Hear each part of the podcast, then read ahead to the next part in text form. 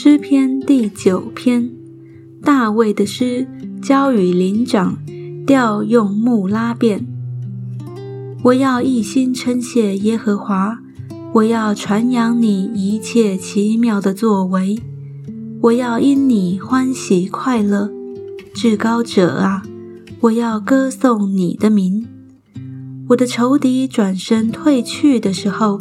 他们一见你的面就跌倒灭亡，因你已经为我伸冤，为我辩屈。你坐在宝座上，按公义审判。你曾斥责外邦，你曾灭绝恶人，你曾涂抹他们的名，直到永永远远。仇敌到了尽头，他们被毁坏，直到永远。你拆毁他们的诚意，连他们的名号都归于无有。唯耶和华坐着为王，直到永远。他已经为审判摆设他的宝座，他要按公义审判世界，按正直判断万民。耶和华又要给受欺压的人做高台，在患难的时候做高台。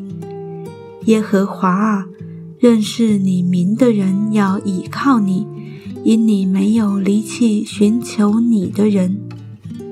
应当歌颂居西安的耶和华，将他所行的传扬在众民中。因那追讨流人血之罪的，他纪念受屈的人，不忘记困苦人的哀求。耶和华啊。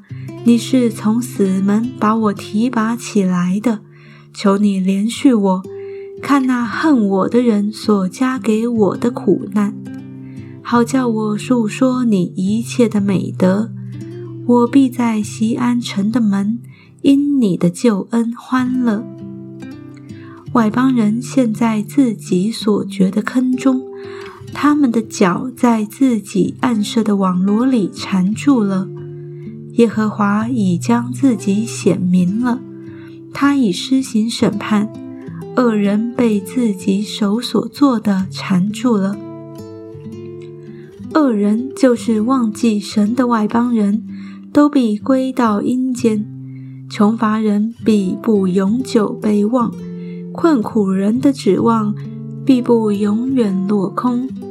耶和华啊，求你起来，不容人得胜。愿外邦人在你面前受审判，耶和华啊，求你使外邦人恐惧，愿他们知道自己不过是人。